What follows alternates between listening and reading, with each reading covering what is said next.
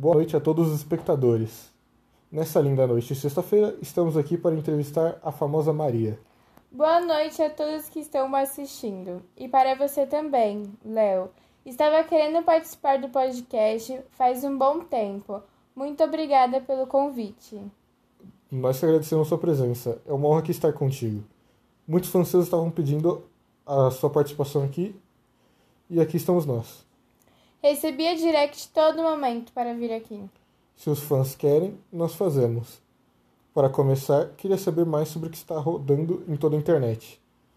Está em todos os assuntos mais comentados do Twitter e em vários sites de fofoca. É verdade que você traiu seu namorado com três homens e mesmo assim ele não terminou a relação?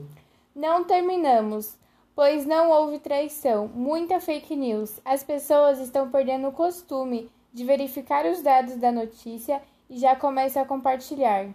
Então, o que realmente aconteceu? Um dos homens é meu empresário e estava me apresentando outros caras para os planos que eu tenho aqui daqui para frente. Os paparazzis tiraram fotos e eles mesmos criaram uma história e publicaram. E falando sobre fake news, quando algo é publicado, automaticamente há centenas de pessoas compartilhando onde partiu aquela notícia. As pessoas perderam mesmo o costume de verificar as fontes de um dado. Justamente. Precisamos começar a procurar saber de onde vem essa notícia, pesquisar sobre. A internet realmente possibilita que as notícias se espalhem de uma velocidade cada vez mais rápida. Com as redes sociais, aceleram cada vez mais esse processo. Cada um deveria pelo menos ver os fatos antes de compartilhá-los na rede, até mesmo de acreditar em tudo que circula nas redes sociais. Sim. Então, como a gente pode combater as fake news? No Brasil, a legislação ainda não trata especificamente da criação e compartilhamento de notícias falsas. Eu vi que os advogados têm buscado formas para lidar com as fake news. De modo geral, os profissionais seguem o que está previsto no Código Penal, para casos de calúnia, injúria e difamação.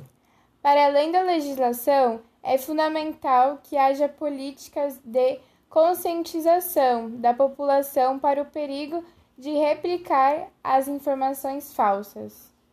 Ainda mais hoje em dia, que existem diferentes formas de criar fake news, desde uma simples publicação nas redes sociais a empresas que são especialistas em viralizar informações falsas. Os objetivos também variam e podem ter o intuito de atrair visualizações para páginas nas mídias sociais ou até mesmo disseminar o ódio contra pessoas, instituições, empresas, governos e etc. As empresas especializadas estão presentes na chamada Deep Web, uma parte mais restrita e oculta ao grande público, pois não aparece nos motores de busca. Fiquei sabendo esses dias como descobrimos fake news, com impacto cada vez mais nas fake news no cotidiano, algumas plataformas surgiram com o intuito de verificar a veracidade das informações, também conhecidas como fact-checking elas analisam as notícias mais compartilhadas e verificam se os dados condizem com a realidade. Isso é muito importante. Vou até pesquisar uns sites aqui. Temos Boatos.org, Aos Fatos, UOL Confere, Truco, e Farsas, Agência Lupa. Hum, todos aí de casa já anotem. É muito importante e aqui encerramos mais um podcast.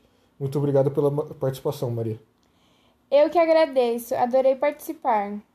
Muito obrigado a todos que ouviram. Até a próxima. Tchau!